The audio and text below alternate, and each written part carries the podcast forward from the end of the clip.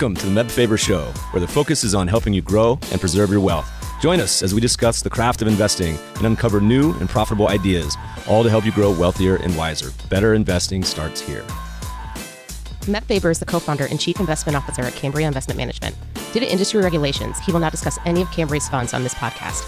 All opinions expressed by podcast participants are solely their own opinions and do not reflect the opinion of Cambria Investment Management or its affiliates.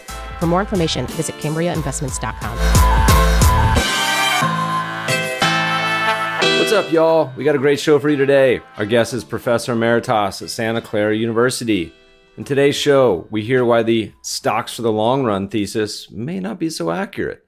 Our guest found digital archives and older data that gives a different conclusion than what others have found.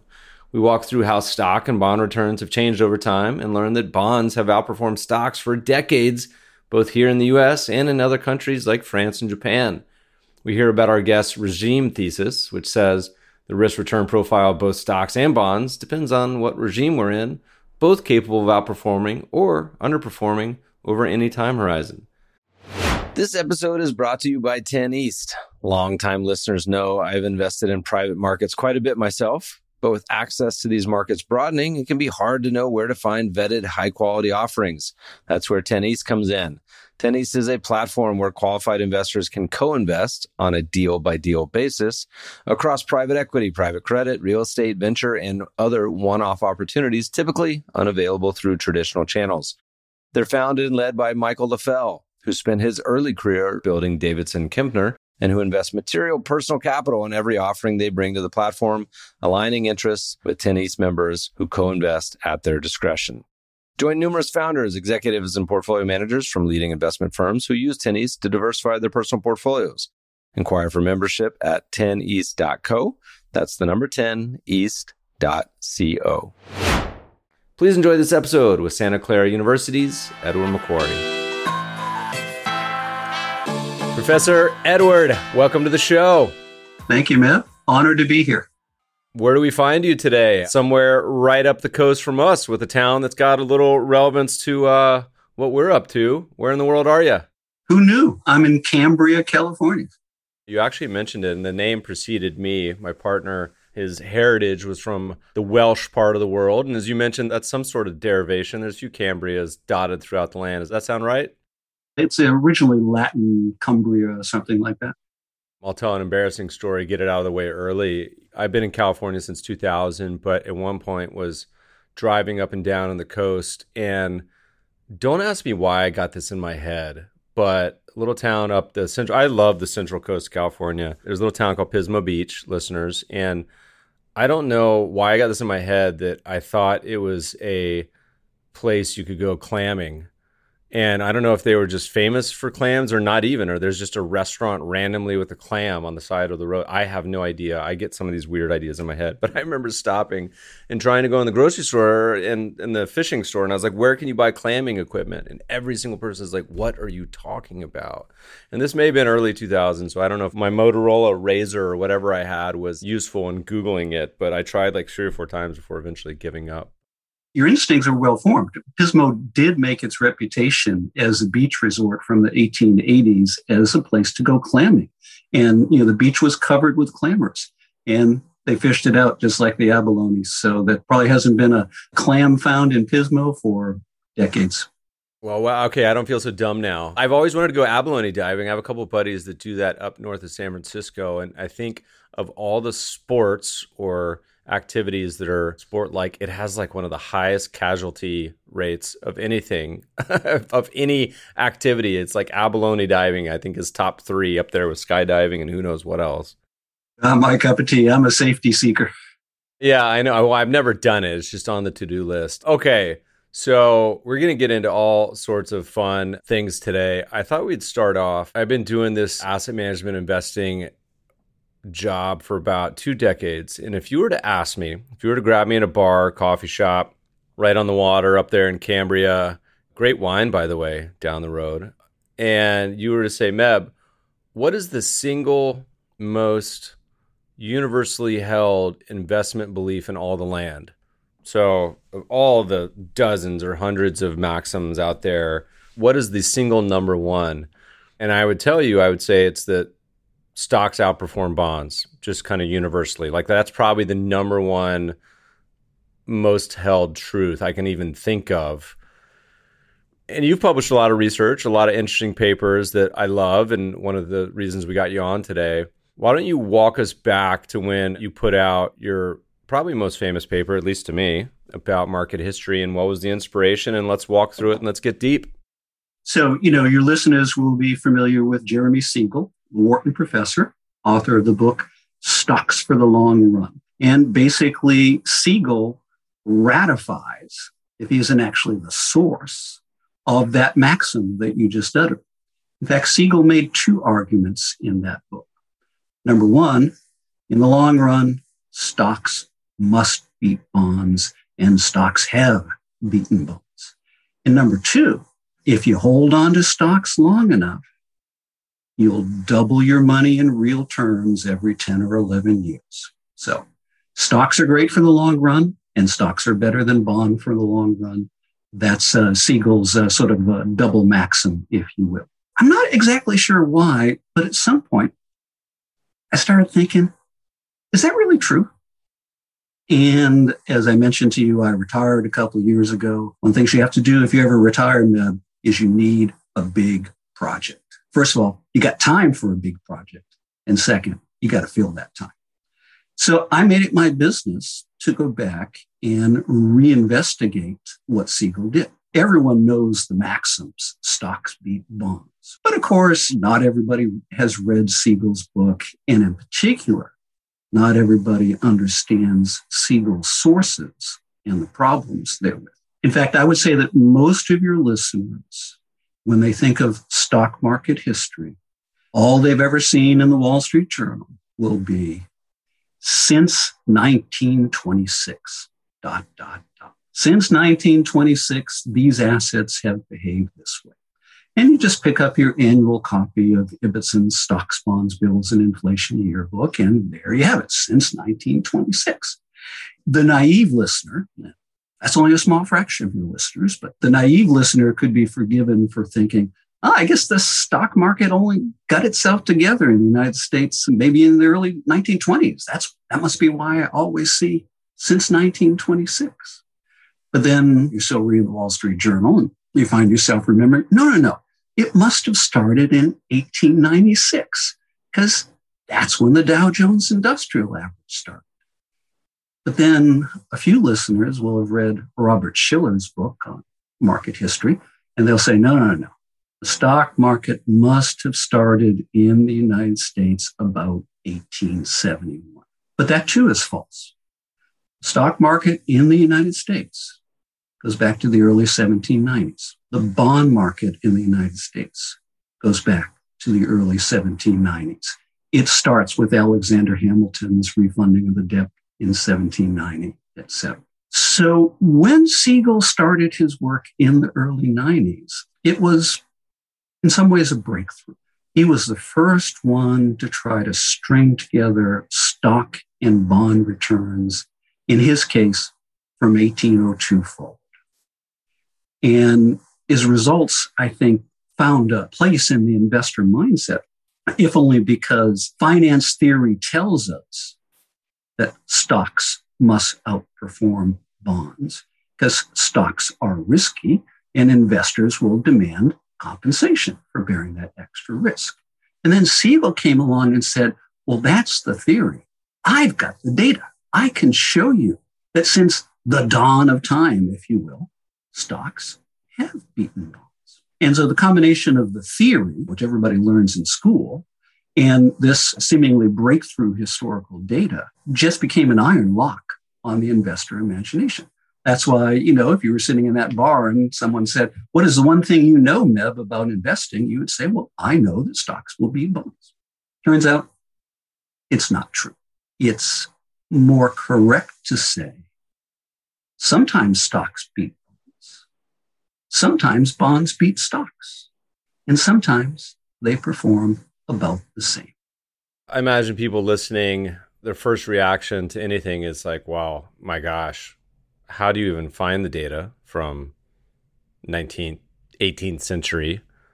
And how relevant is that to today? I imagine those are two of the kind of main you go dig these out of old copies of the Wall Street Journal. Like, how accurate and how much of a project is this? Talk to us a little bit about the structure of what was behind all of these studies. There's really two questions you just asked. And the second one, which is, why should I care what stocks and bonds did in 1843? That's one we'll have to come back to. And I, I invite you to hammer on that because it is going to be a concern for your listeners. But the first part is something where I have some expertise. And so let me kind of start peeling the onion. You need to understand that Jeremy Siegel has blue chip resume. Uh, he's a PhD financial economics from MIT, taught at Chicago for a while, went on to become a chair professor at Wharton. And it's one of the things that gives heft to his thesis. Let me read you a couple sentences here. It's mostly the 19th century where Siegel went astray. And it wasn't because of any error of his own, but because the limited sources available to him three decades back proved to be faulty. The sources for his thesis for 1871 were published over 80 years ago. They were the best available at that time, but they are no longer the best available. And basically, a combination of the digitization of everything and some fresh uh, data gathering by Richard Sylla at New York University gave me my opening to take apart Siegel's series and reconstruct a better version. Did you just go break into the library in DC and comb through the archives? Was this something on like microfiche? How does one go about unearthing the differences in the data 100 years ago? First, you become acquainted with Richard Sylla, as I mentioned, and his vast project. Because basically, what they did starting in the later 1990s, they had a grant from the National Science Foundation. And this is before the age of digitization. They sent the poor research assistants into the dusty archives. Because, you know, newspaper publishing is even older than the 1790s in the United States. And it turns out that from the beginning, one of the things that newspapers did was they posted the prices for stocks that traded yesterday. So once they sent the folks back into the archives, and I think at that point, I don't know if they hand entered the original tallies or into a laptop, but basically, you know, here's the Bank of New York. It's the February 1794 edition of blah, blah, blah New York newspaper. High 95 and a half, low 94 and 75.75. So they put that into a spreadsheet.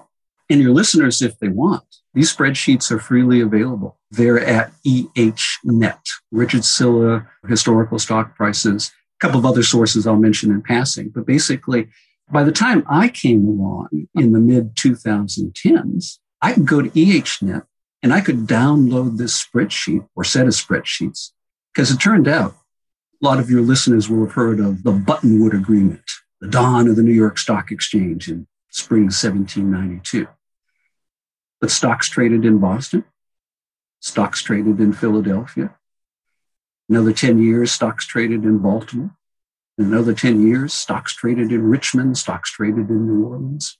And Sylla's team has a spreadsheet for each one down to about 1860. That part was easy. I'll get to a harder and more tedious part in a minute, but that part was easy. Download the spreadsheets. Oops, weekly data, lots of missing data. Well, that part was still simple. Create uh, a monthly average, uh, take the midpoint of the high and the low.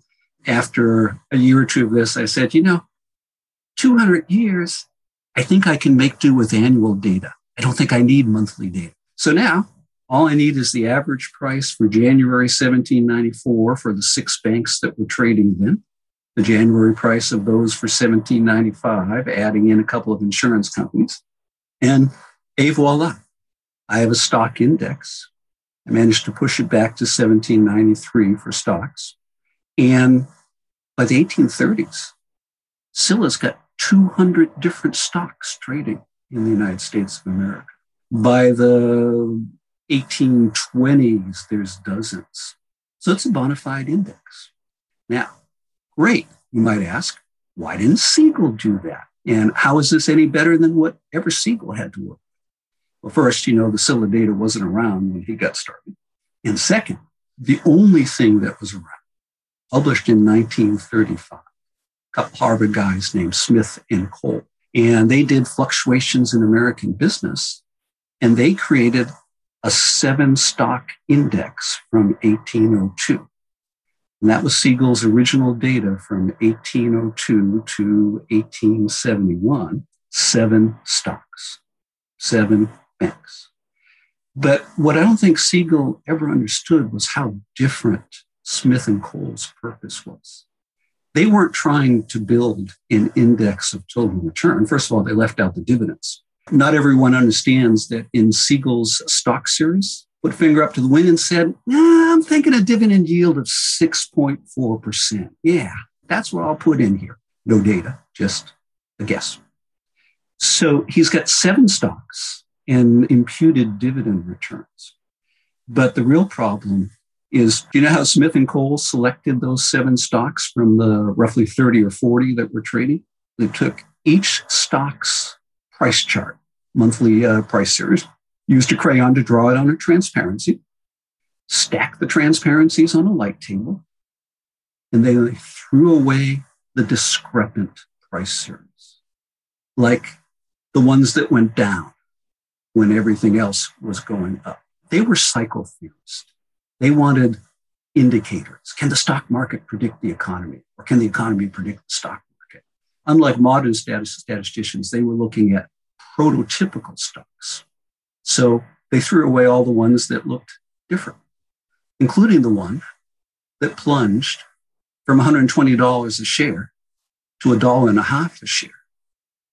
The second bank of the United States of America equal as a share of market capitalization to the FANG stocks plus Tesla plus a couple of others. So the biggest single stock that traded between 1819 and 1843, the biggest single stock, the one that went from 120 to one and a half in 1840s, it was left out of Siegel's data. His sources left out the bad stuff. Two quick comments for listeners who want a good introductory book on the early stages of that time as far as the economy. You were talking about Hamilton. There was a great book called Hamilton's Blessing that talks about the life and times of our national debt. It's a really fun book on the topic. And I was going to say another one, and I'm blanking on the name of it. William Bernstein's got a couple really interesting books about economic history, and I'll throw in to that same genre if I can find it. The Birth of Plenty is one. I'm looking at my shelf here. He's got another one too that's a history, and he goes back uh, certainly before U.S. markets. No, Alexander Hamilton, Hamilton, he's the father. We have securities markets in the United States because of him. Only time I've ever been useful in trivia in Los Angeles, they have some of these trivia nights you can go to this Irish pub, Irish Times, where it's like all the Jeopardy winners. And I have some friends that are experts on sports, and then obviously in Los Angeles, pop culture and entertainment. And my only real contribution on rare occasions is just very esoteric knowledge. But I remember a question once was, where was the world's first stock exchange? So finally, I got to contribute. You could have even argued some points on this one too, by the way, depending on how rabbit hole you wanted to get. But I finally got to contribute. As a quant, we all know that quality data is everything. And like you mentioned, selection bias of taking out the bad performers. You know, I used to always laugh when I would talk to people that would start their option trading strategies in 1988. I said, well, you're kind of missing a big event about a year earlier. Or they exclude certain countries from history because they say, well, no, you know, Japan was obviously a crazy bubble in the 80s, so we can't include that. So using the data that existed is tough. And so, what eventually drew you to the inspiration of starting to dig deep into this sort of idea and look back into this sort of pre roaring 20s data set? I don't know why, but I had a hunch that Siegel was wrong.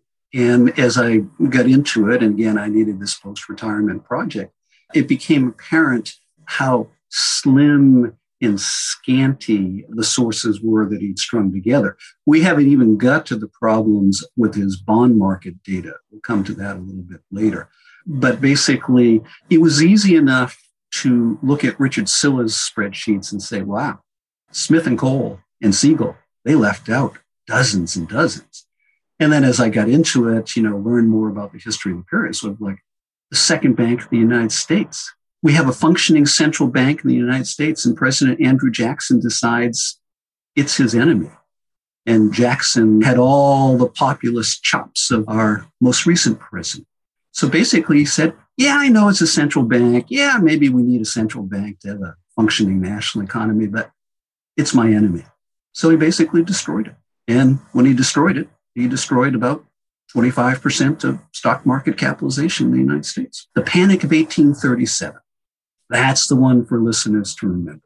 The Panic of 1837 was one of the worst market pratfalls prior to 1929. And so basically, step one was to get the uh, stock price. I'd actually started with old railroad stocks. Not sure how many people know that Standard and Poor's came about as the merger of the Standard Statistics Company and the Henry Varnum Poor Publishing Company. Henry Varnum Poor being one of the first market statisticians working in the 1860s for railroads. Poor got all the dividends. You know, so I had real dividend data, you know, just printed in a table. And so from about 1830, when the railroads uh, take over the stock market, I had the dividends that Siegel just guesstimated. But the problem was before the 1830s and before the railroads, because banks and insurance companies dominated the market from 1790 to about 1840. Where were their dividends? This is actually probably my most significant data contribution, if you will. I found where the dividends were. They've been there all along. But until archives got digitized, the odds that you would find them were very low. Here's how it worked. Not sure if anybody's ever looked at a, a newspaper from 1810 or 1795 or 1830, but we're talking six point type at best, six, seven, eight columns. And all advertising is what we would call, these people at my age would call classified advertising. Six lines of six point type, house for sale, this, that, and the other. And the other thing you would find way back on page seven, column five, 12 inches down, the Bank of Pennsylvania announces its May dividend of 3% of capital stock payable to shareholders on X. Never find them if you were limited to print. Sylla didn't even try to collect dividend data.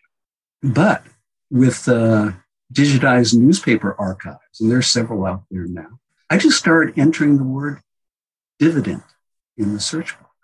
It turned out that when they distributed a bankrupt's estate, when the estate was settled in bankruptcy, they called those payments dividends too.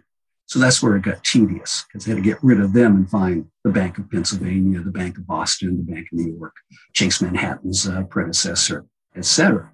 But bit by bit, still scratching my head why I underwent the tedium. I don't have a good answer for you, but I was on the hunt. It was like collecting Easter eggs, bit by bit.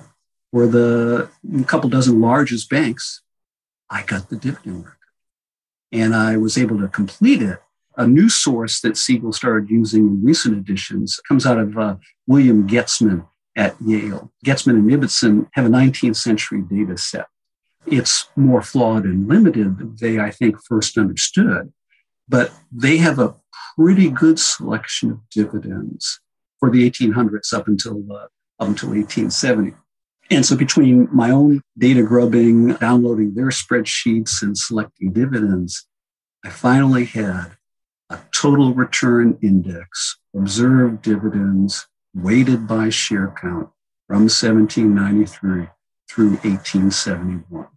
And that's the foundation of my challenge to Siegel's stock market thesis.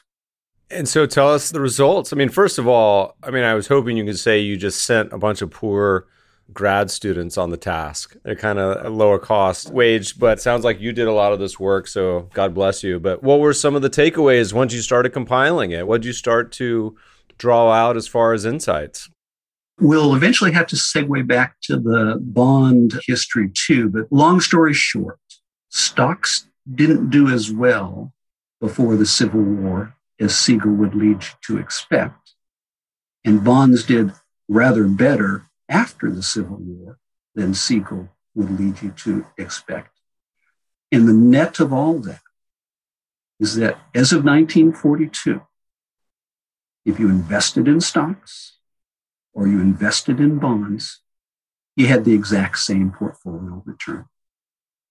The first 150 years, stocks and bonds were at parity. And that's a pretty significant conclusion. If you had to attribute it to just any sort of main data points, is it estimated dividend yield they used, or what were sort of the main muscle movements on why the conclusion is somewhat different than what others have found?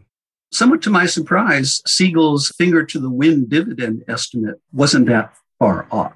Now, of course, applying a constant yield to what was in fact fluctuating yields is dicey in the abstract, but in the end, that was not the problem with Siegel's thesis.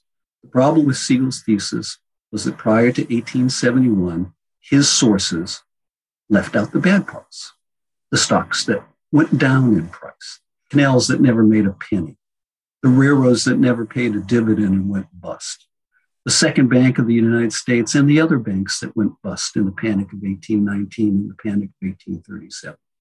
So most of the change or most of the challenge to Siegel's stock market portion is prior to the Civil War. That period in US stock market history is different than what came after. People did not make as much money as stock investors are accustomed to make today. Returns were lower. Now, the parity performance through 1942 is an amalgam of the newly discovered poor stock performance prior to the Civil War and the newly discovered shining bond performance after the Civil War. And It is putting those two together that creates the shocking to some finding of parity performance through 1942. At some point, we'll have to talk about what changed and how different the post 1942 period was. But I don't think we're there yet. Meb, help me out here. Yeah, we're still laying the foundation. I mean, this is fascinating to me. You mentioned the bond data. Was that sort of a similar inquiry or was that something totally different? Again, the source for bond prices is the Sylla spreadsheets. You've got bond prices as well as stocks, and pretty much has the coupon on most of those too. But let me step back a little bit. And I think what most investors trying to process Siegel's thesis about stocks and bonds is, you know, it's easy enough to say, oh, yeah, we had stock market trading since uh, 1790s. Hey, we had Alexander Hamilton. That means we had treasury bonds trading since the 1790s.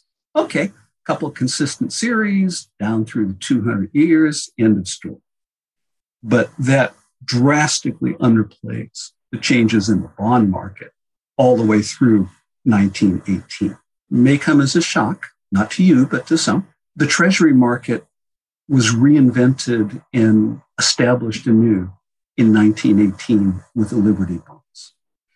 From 1860s to 1918, no finance theorist tries to use federal bond prices as a meaningful indicator of the return for owning a default free fixed income instrument. The reason for that is after 1865, national banks were chartered. And the only way you could function as a national bank was if you bought a bunch of treasury bonds, held them in a vault, and then the government let you issue your own banknotes based on those treasury bonds. So trading dried up interest rates plunged to whatever a bank was willing to pay so they could go make profits in the normal way by, you know, issuing banknotes and making loans. So the treasury prices are unusable from a sort of a long-term investment returns history from the 1860s to 1918. Problem number one. Problem number two, Andrew Jackson paid off the debt in 1835. There were no treasury bonds unsuitable or suitable. There were no treasury bonds at all for seven years. So, how do you find the risk free instrument for calculating the equity premium if there aren't any treasury bonds or if the treasury bonds are unusable? Siegel found an answer, by the way. But I'm giving the listeners a minute to guess. So if there's no treasury bonds and theoretically committed to calculating an equity premium, what do you use? So basically, what Siegel said was, hey, if the treasury bonds aren't there, or if the Treasury defaulted in 1814, which is really hard, calling it a risk free instrument, I know I will use Boston and Massachusetts municipal bonds. Rock solid, rock ribbed, you know, granite, Northeast New England. What could be more solid than that? Using Sidney Homer's history of interest rates, he went and got the yields on Boston and Massachusetts bonds, available pretty much from 1800 on. When there were no treasury bonds or treasury bonds were unsuitable, he backed out the price appreciation from the changes in yields. And then after the Civil War, he had a New England Municipal Bond Index created by one Frederick Macaulay to use for the government bond. And so that's very important for listeners to understand. Siegel's thesis about stocks and bonds is the theoretically driven equity premium thesis, which entails not an aggregate bond index, no corporate bonds, just the closest thing to risk free that you can find. Next problem. I went back, of course, in my way and said, New England Municipal Bond Index. And I grew up outside of Boston. So I was like, oh, was it just Boston? Did they use Lowell near where I grew up? It turned out that most of the towns in that bond index had debt sizes of $150,000. That was the total issue in an era where an ordinary railroad would have $15 million. They didn't trade very often. Prices weren't liquid. Towns were small, but it gets worse. It turned out the index that Sidney Homer used to get, well, what's a risk free interest yield in 1875? It wasn't an index, it was a theoretical construct. Uh, Macaulay, who invented the idea of duration, by the way, is the first one to introduce that. Macaulay said, I'm not holding a portfolio of municipal bonds from the fragmentary, faulty data that I have. I'm trying to intuit what the best possible bond available in 1876 would have paid in terms of a yield. So I'm not taking the average of these municipal. I think, yeah, I'm thinking 2.86. That's, that's probably about the bottom there. And it still gets worse because the same thing happened in New England as happened at the federal level. If you wanted to be a savings you had to take your deposits and put them in the safest thing you could buy. And no bank in Massachusetts got in trouble if it bought Massachusetts bonds, put them in the vault, and then, you know, paid out interest to their depositors. So the yields were again depressed below what a profit seeking bond investor would have sought. That investor would have owned the railroad bonds. Now, it does get even a little bit worse. Some of your listeners will remember the greenback era, 1862 to 1879. Up until 1862, the dollar was as good as gold because the dollar was gold. It had yay many grains of gold, and that was one US dollar. Now it's the Civil War. Wars are expensive.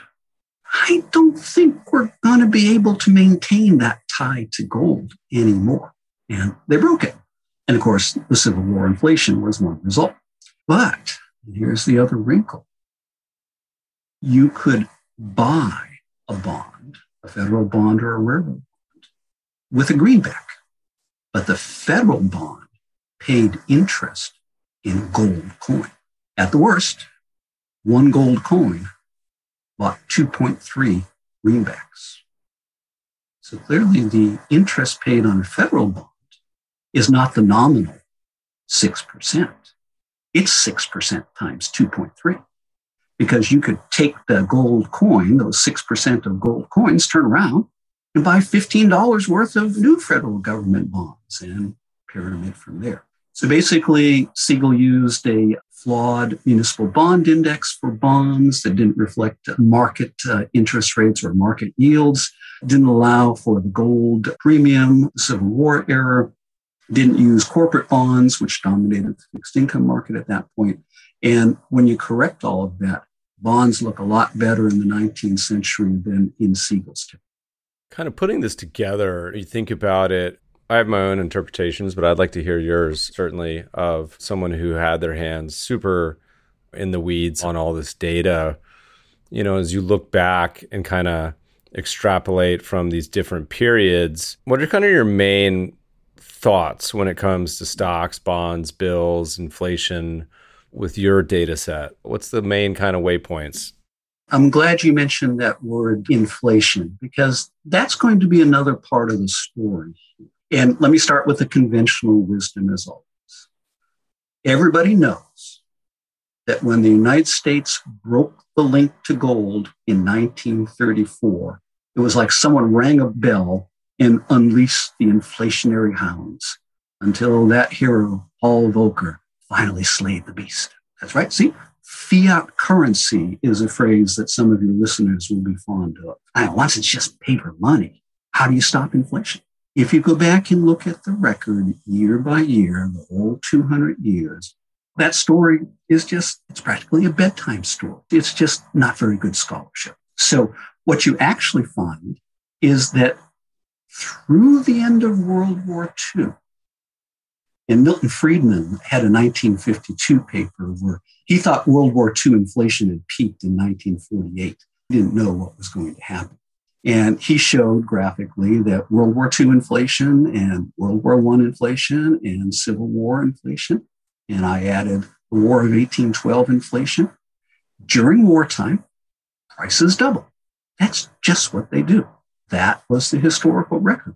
And then the missing piece, not emphasized by Friedman and known to very many folks, is that prices double during wartime and then they fall all the way back over the next few decades until the next war. And then they double. Because, you know, Siegel again expressed the conventional wisdom when he said that, you know, basically all the inflation that there's ever been in the United States postdates World War II. Prices were flat through 1942. That's like saying prices were flat from July 1987 to July 1990. Yeah, sort of, in the end, because what had actually happened was inflation had gone up, gone down, gone up, gone down, and ended flat there at World War II and didn't really start what we think of as the fiat currency stage until after 1965. The Great Inflation postdates both break with the gold link and the end of World War II by far too long. Something else going on there. I try not to give too many explanations at this stage of the work because it's more important to simply say, did you know? The 19th century was a period that saw bouts of inflation followed by bouts of deflation. You had deflation of 50%, makes Japan look like a piker.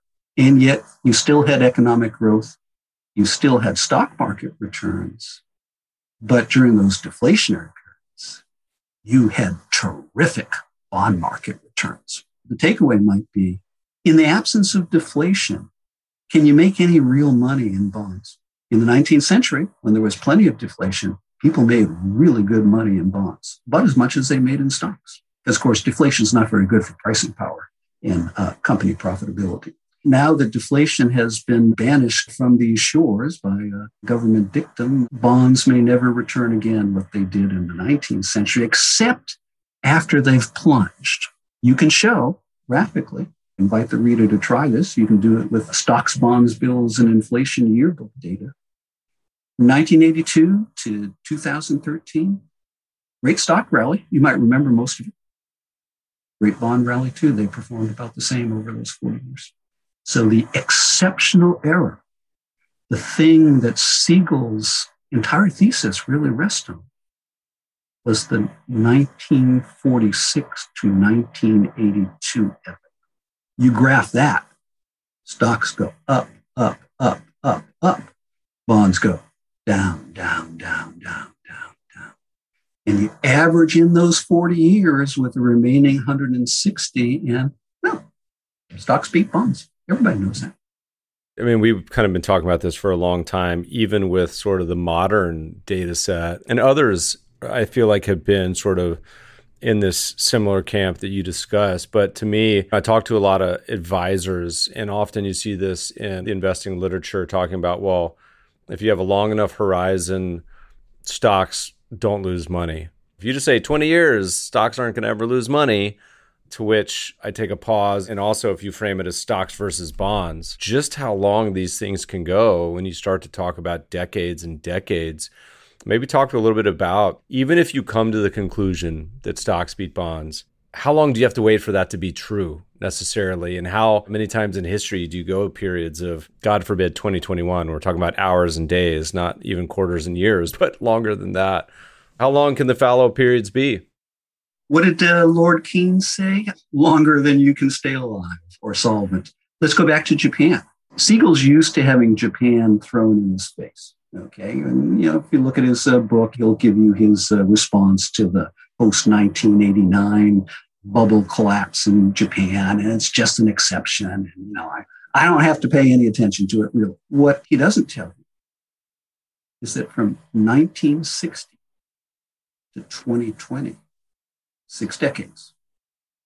Bonds beat stocks in Japan. There are prejudiced people everywhere. Not everybody wants to accept Asian data as, you know, kind of, we have a different kind of economic system here in the United States, young man, and uh, blah, blah, blah, blah.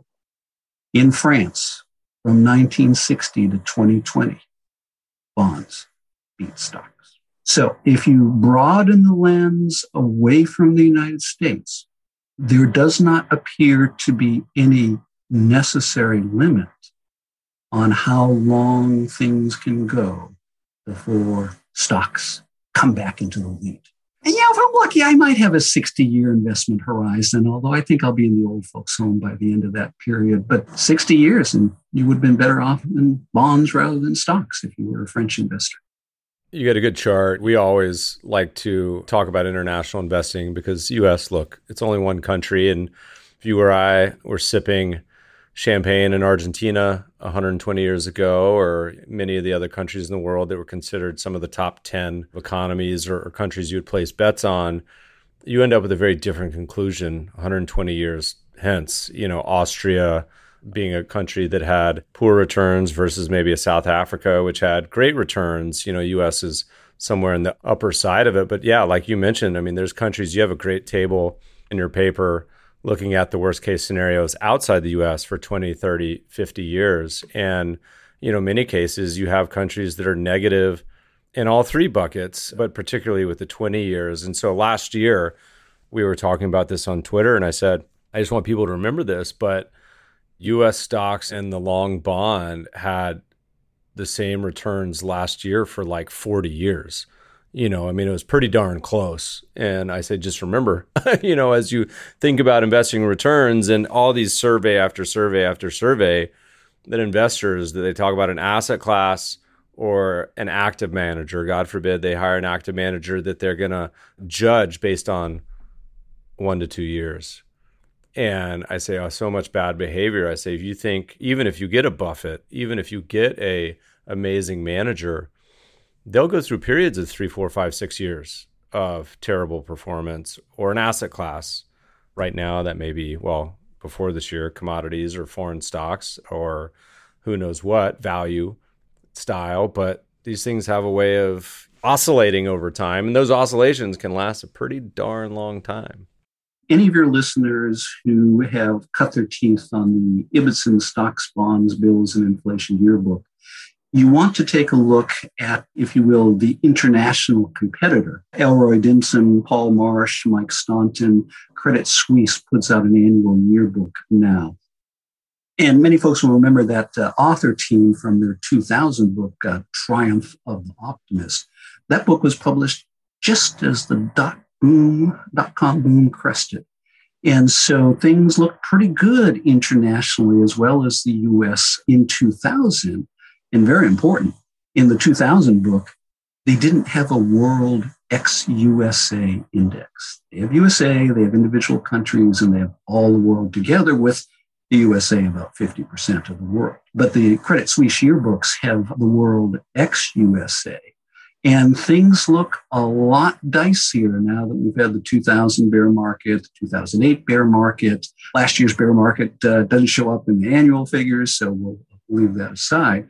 Anyone who cut his teeth on the SBBI yearbooks wants to get a hold of the Credit Suisse International yearbooks and pour over it because it isn't the same story partly because it goes back to 1900 and partly because it goes on to 2020. In the 2020 yearbook, you will see that the real stock return, World ex USA, was 5.2%, and the World XUA bond return was 5.1%.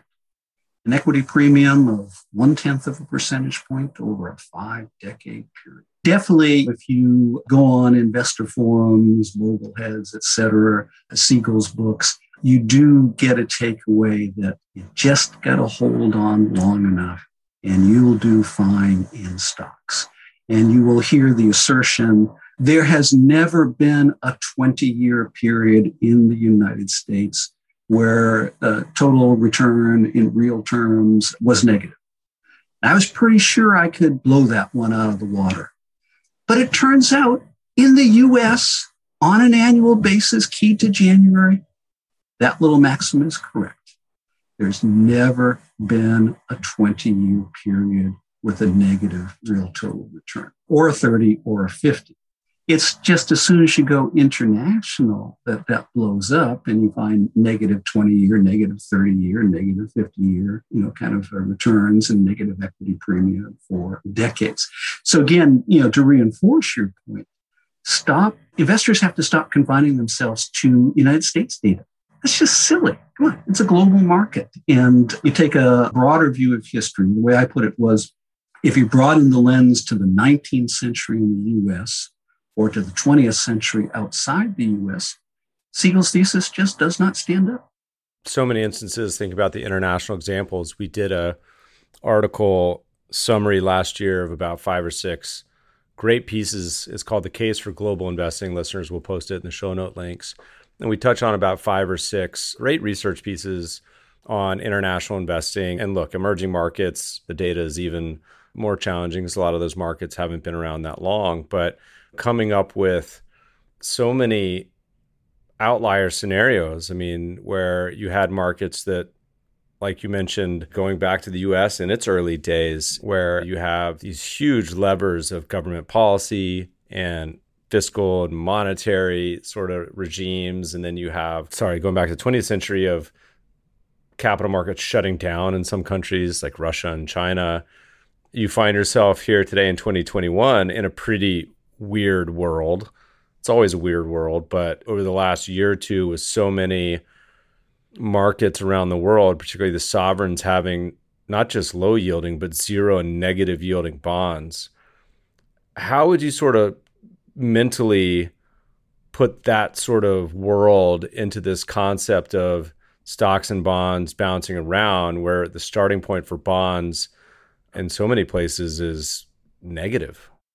I would not want to be read as saying that bonds will beat stocks in the next 20 years, bonds will give a satisfactory real return in the next 20 years.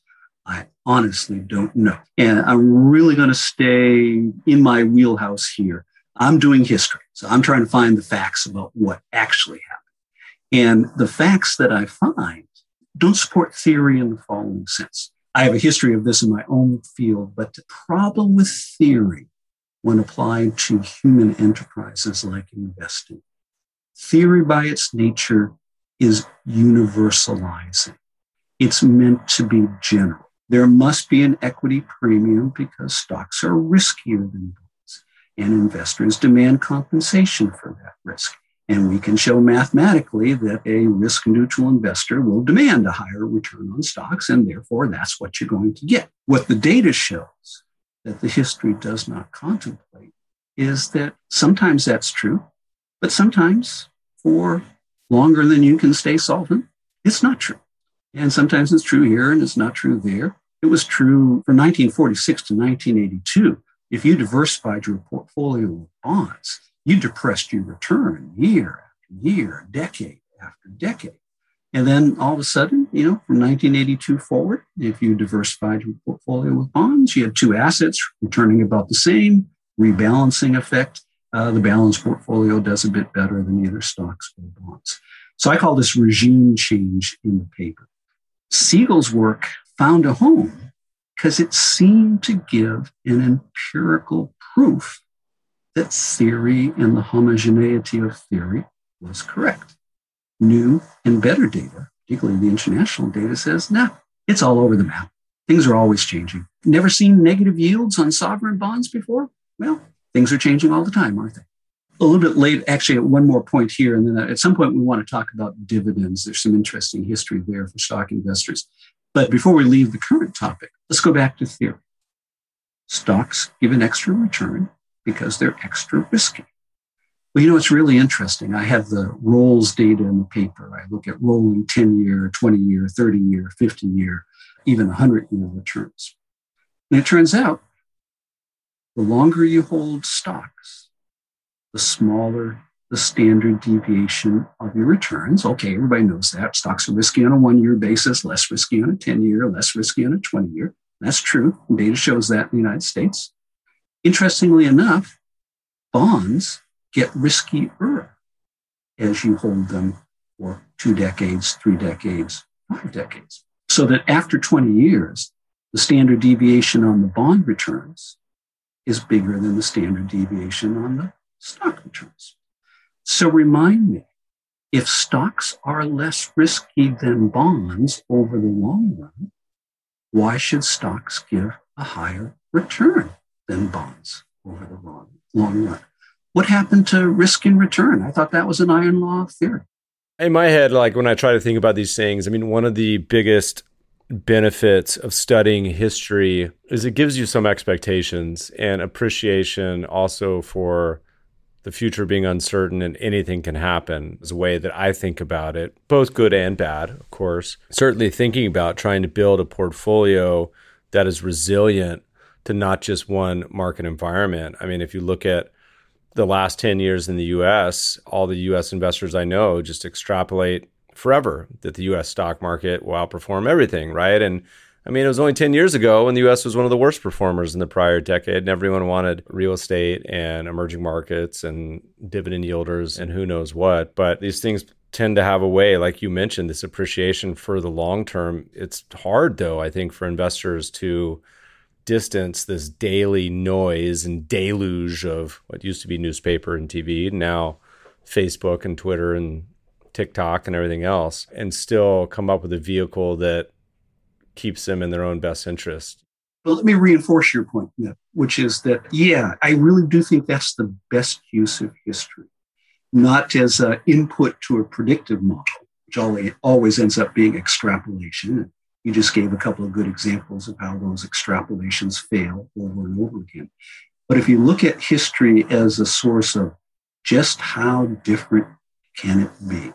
Just how much can things change? Your earlier 120 year example of Argentina. To me, that's the proper use of history to understand variation rather than the mean. The mean, once you get into these, you know, kind of uh, 100 and 200 year things. The mean is sort of, it's almost ridiculously bad. It's the fluctuations, the fact of fluctuation, the incessant fluctuation, the constant change. That's the education of history. You mentioned the concept of dividends. You want to touch on what your idea was there? I don't think I'm going to keep it in the market history paper maybe I'll make it its own paper, but casting around for support for the idea of regime change. There are different regimes. In some regimes, stock beat bonds. In other regimes, they perform about the same. Inflation gave me my first good example, but I had a hunch that dividends might give me my second example. So again, let's start with conventional wisdom. I have a quote from John Bogle of uh, index fund fame, remarking that since 1926, dividends have accounted for a huge proportion of total return. And I would think most investors who are at all historically literate will have digested that point. You know, the dividends are important. A big chunk of return comes from dividends. Now, it turns out that the particular metric that uh, Bogle and later Siegel used is highly sensitive how long a time frame you're looking at. I took Bogle's numbers and he had it over an 80 year frame since 1926. And if you look at it over a 40 year frame, it's not the same proportion. If you look at it over a 20 year frame, it's not the same proportion. If you look at it over a 200 year frame, dividends are 99.9% of all total return, not because they are, but because of the funny math of compounding, particularly when you use exponents greater than 100. So basically, I had to go back and kind of relook at metrics and invent a couple. But let me tell you what I found. The pre 1926 relationship between dividends and total returns is very different from the post 1926 relationship. So anything you would gather from the stocks, bonds, bills, inflation yearbook wouldn't apply in earlier times. And in fact, even since 1926, and I think folks like yourself who are investing and managing investments for a living know this, the contribution of dividends to total return has gone down and down and down. And it's near a post 1926 low point at present. It used to be that dividends accounted for more than 100% of total return. Well, what does that mean? There was a dividend return and there was a below zero price appreciation return. So total return might have been five. Dividend yield was five and a half percent because price appreciation was consistently negative. Basically, before the Civil War and even before 1900, everything was a kind of super real estate investment trust. REITs today, by law, pay out 90% of their earnings as dividends. And that was the concept back among banks, insurance companies, railroads. If you made a profit, that belonged to the shareholders. The notion of reinvestment, maintaining reserves, etc., hadn't entered the CFO's mindset at that point. So companies paid out everything in dividends, and sooner or later they'd get in trouble. Stock price would go in half, dividends suspended for a couple of years. Eventually, if all went well, reinstated.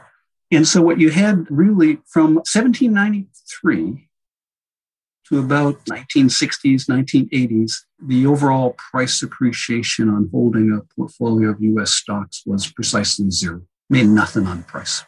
And that would astound today's investors. This notion that you need the dividend to actually make a total return. That used to be true.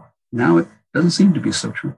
I seem to be a voice in the woods about this, although a lot of kind of the bigger quant asset managers are talking about this topic of, of valuation, certainly. And people can either be price agnostic or incorporate it. it. Doesn't really necessarily matter to how they implement what they're doing, but at least having it in the back of your mind, to me, it increases the chances of a big fat five, 10 year period of lower returns. But we're not there yet. Valuations keep climbing, market keeps going up. So we'll see. What other areas of the investment landscape have you curious, confused, interested? Any other ideas, papers you've worked on that you think are particularly interesting uh, that we should chat about?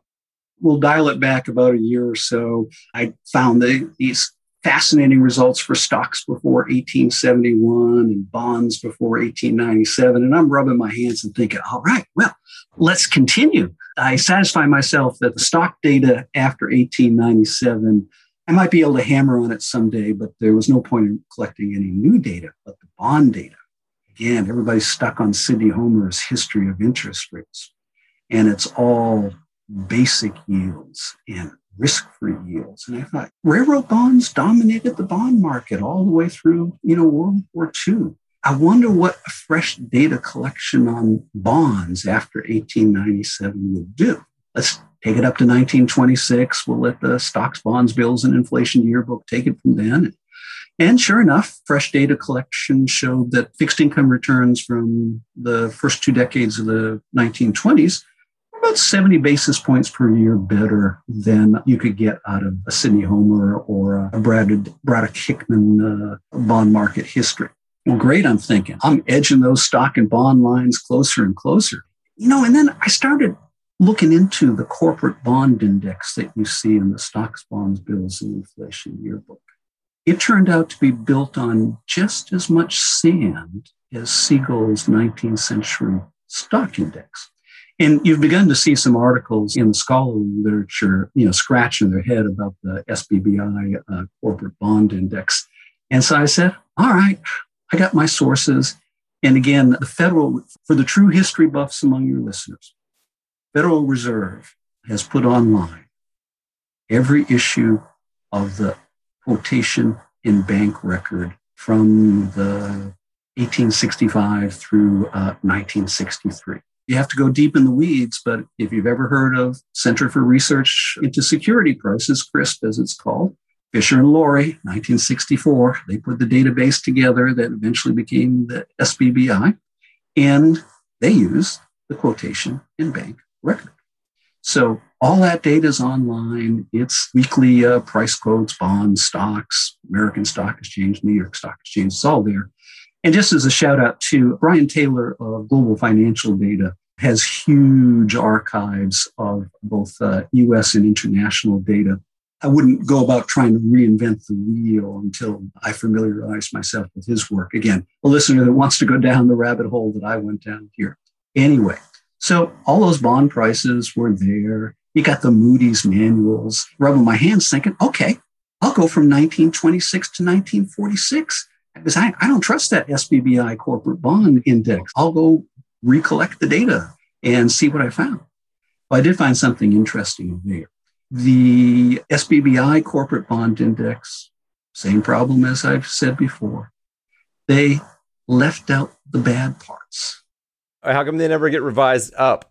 I feel like all the data sources, like, here's our back test, here's our data series. Oh, just kidding. We were too conservative. It's actually double the returns we thought. It's always the other way around, seems like.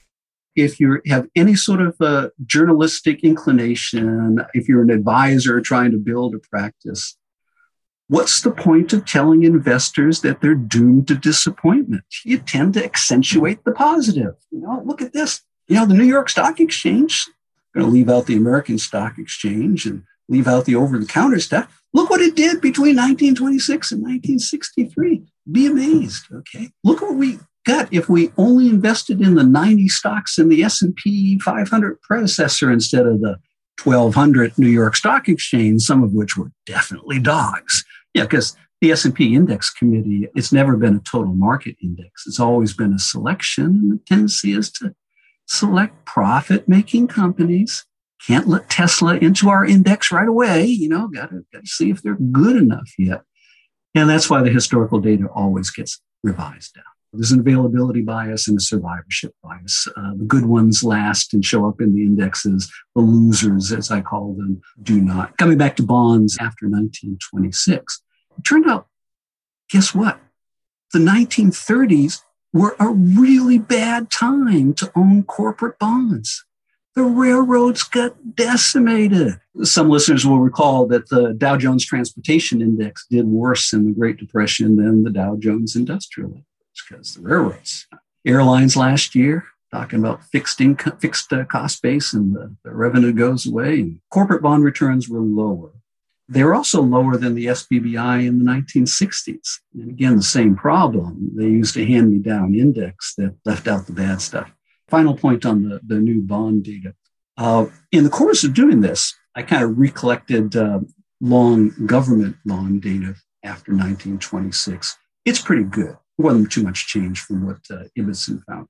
But very interesting 10 year period. Well, you earn a premium for holding corporate bonds rather than government bonds? Answer sometimes, sometimes not. And it fluctuates.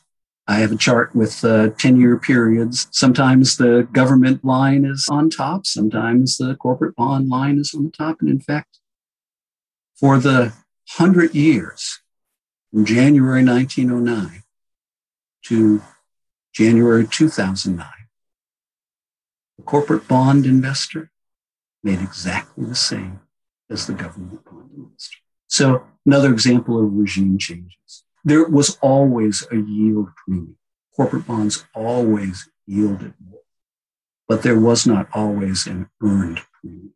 So many things as you take a step back and start to think about. I mean, corporate bonds, particularly the higher yielding, is some of the lowest yields in history now. If they'll continue to crank, who knows? I don't know, but it started to get into weird territory. I want to hear now, we can uh, bridge from markets to half markets. You ever publish on the CARB Sharpe ratio, or is that just a blog post and you still following that world? It's a blog post. Uh, I got into the nutrition literature just as a, the reason I started that blog, which I haven't kept up as much in the last year, was I was newly retired from academia. And not sure if you have any close friends that live the academic life, but when they say publish or perish, they mean publish or perish. And it's all about peer review, which normally, if you're not an academic, you think, oh, well, that's got to be good. Peer review. The peer reviewer is in most social science disciplines today, in my humble opinion, it's a gauntlet. Everybody knows that word. But I was doing some reading on what the real gauntlets were like among Native Americans, even before the Europeans came. And a real gauntlet you weren't supposed to survive. Clint Eastwood always survives, but you know, in a real gauntlet, in real history, it was no exit. It was a chance for the captured warrior to show how brave he was, how many blows he could take before falling. So, unfortunately, peer reviews become a little bit the same. Yeah, maybe you'll survive, but it's not set up. So, the beauty of the blog was to be able to publish anything I want, whenever I want without having to ask anybody say so. There's a variety of topics in there. And then, you know, once I got into this historical research, I realized that I've never had a Twitter account because nothing I've ever wanted to say fit within 140 characters. And I realized that most of what I wanted to say wouldn't fit into a blog post either. I'm a 30 to 100 page kind of guy. That's what I like to write. But anyway, the uh, nutrition stuff, I'll answer a question if you like on it, but it was just an example of the freedom of blogging. I use this analogy.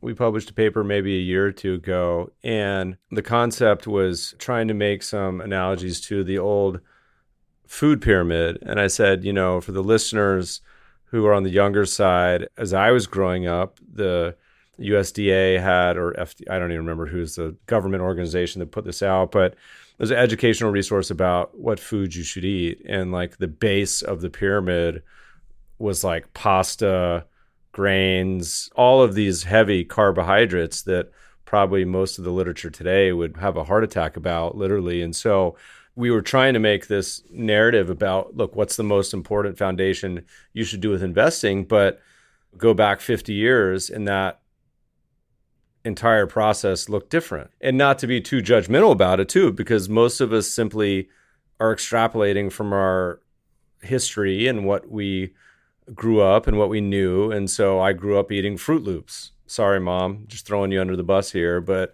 love Froot Loops, Apple Jacks, corn pops. I mean, on and on and on, right? And the even thought of feeding that to my son now is like, oh my God. But at the same time, you can see how some of these ideas, you've mentioned Japan, an entire generation of investors have not had the same experience that investors in the US had. And then the investors in the US, depending on the decade, have had totally different experiences too, whether buy and hold is brilliant or really foolish, whether inflation is 15% or near zero. And I think your research, I think, goes to really talk a lot about that certainly what we've seen, and the, the, food example is a nice analogy here. And we saw at the beginnings of the pandemic here. All of us college educated audiences have developed a respect for expertise and, you know, respect for science. And we tend to forget, you know, that science is infinitely revisable knowledge and it's not truth. This is our best estimate of what's going on.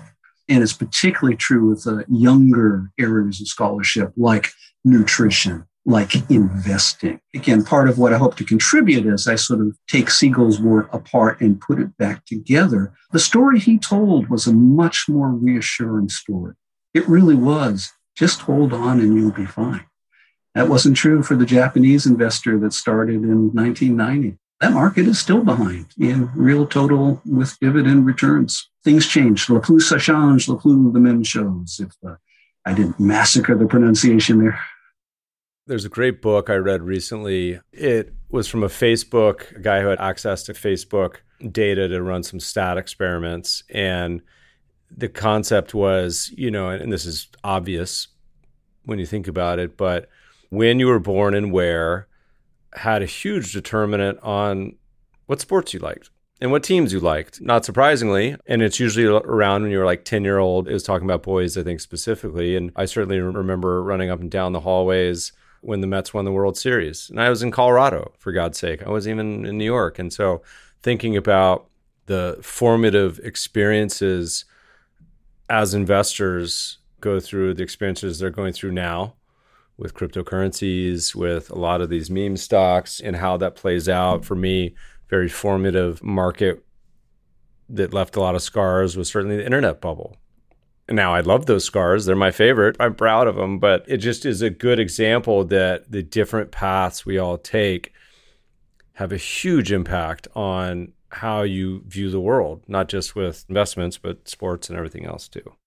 I get my start in investing in uh, just about 1982, 1983, and too much market timing to, to have maximized returns.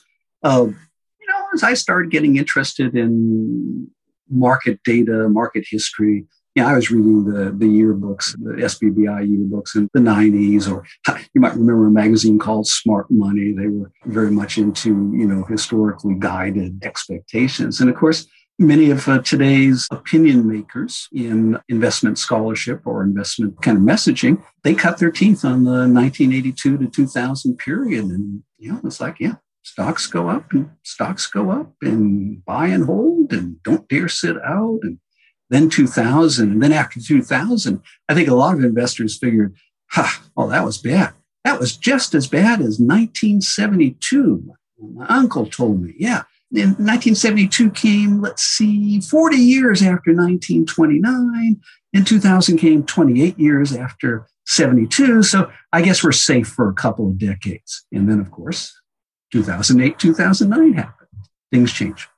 As you look back on your personal experience, which you just referenced, starting in the 80s and others, are there any particularly memorable investments that stand out, good, bad, in between over your career? I think the smartest thing I ever did, this is a middle class truth. If your investors or your listeners are wealthy, this doesn't really apply. But the smartest thing I ever did was maxing out my 401k contribution every year, most of it in a mix of stocks, et cetera. And, you know, it turns out that if you are married and your spouse is employed just as you are, and you make the maximum contribution every year for 30 years, because, you know, professors have tenure, software engineers have been, been a good position to be in. You make the maximum contribution for three decades, you're going to have to start worrying about your tax rate in retirement. That was the best decision I made. The current paper is on uh, what you didn't know about Roth conversions for another time. We spend so much time in investing talking about the really sexy stuff, but that's what everyone wants to talk about. But I say, look, some of the most important drivers are what you just alluded to how much you decide to save in the first place and when you start investing and the consistency like that trumps everything else in my mind. And then taxes is such a massive one that people don't like to talk to about because it's boring and sometimes it's not only boring but it's also complicated and it involves the government so it's even worse and just on and on. But then it also gets complicated because you have history and then it's a potentially unknown uncertain future where tax rates may be higher or lower in the future when you retire and your tax rate may be higher or lower. And so it gets complicated quick for all sorts of those types of analysis. Which of course is exactly why I found it to be my next fascinating topic. Because, yeah, you got to dig into the details. Average tax rate versus marginal tax rate is just an idea I'll plant in everyone's head. A CPA in Manhattan, since deceased, named Danny Madden, who knows one of your listeners might know him, uh, he liked a, a Barron's piece I put out in 2006 or 2007 about Roth accounts. And he explained to me how the world really worked in Manhattan. I said, why is there so much pressure, so much such an urge to recommend Roth conversions? It makes no sense to me. I can't make the taxes pencil out. And he said, uh, you don't understand. The advisor is seeking to build a business. he finds a wealthy client who is not any Roth accounts. And he pitches a Roth conversion because tax free forever. What's not to like? And wins the account because obviously the existing advisor had been too stupid to recommend a Roth conversion. So that opened my eyes to games advisors play, which is that, hey, I got this hot new idea of converting to a Roth account. Did your current advisor not tell you about this? Then uh, you might want to kind of switch uh, some of your assets over here. I'll help you handle the conversion. You actually start setting up the spreadsheet. And conclusion of the current paper is Roth conversions will almost always pay out as long as you live past 90 and never touch the money. Well, what do you mean? I plan on living to at least 120. It's a good planning horizon. The Roth conversion will pay off more at 120 than 100. Professor, this has been a lot of fun. We didn't even get into about 10 more topics ancient DNA evidence, all sorts of other uh, fun topics. But where do uh, listeners go if they want to read some more of your papers, your blog? What's the best spot to keep up to date with what you're up to? Hopefully, you'll put it on the webpage, Meb. I would simply start with the new lessons from market history. That's the wrap on the four years of effort into 200 years of financial market data. There's a link to the blog post somewhere in that paper, if you will put a link up too. And then the other thing is if you go on ssrn.com, so social science research network.com, you can search on author last name. All the stuff I put up there is free to download. And I would welcome more readers. That's all I'm going to say. Awesome. Edward, we will add those all to the show note leaks, listeners. Thanks so much for joining us today. Meb, thanks for having me. Podcast listeners will post show notes to today's conversation at mebfaber.com forward slash podcast. If you love the show, if you hate it, shoot us feedback at the mebfabershow.com. We love to read the reviews. Please review us on iTunes and subscribe to the show anywhere good podcasts are found. Thanks for listening, friends, and good investing. With supply chains becoming more complex, you need to stay on top of the latest logistics developments. So, if you work with logistics, you need the Beyond the Box podcast from Maersk. It's the easy way to keep up to date with everything from digital disruption in logistics to the need for supply chain resilience in today's market. Find out more and keep ahead of the game with the Beyond the Box podcast on logistics insights at maersk.com/insights.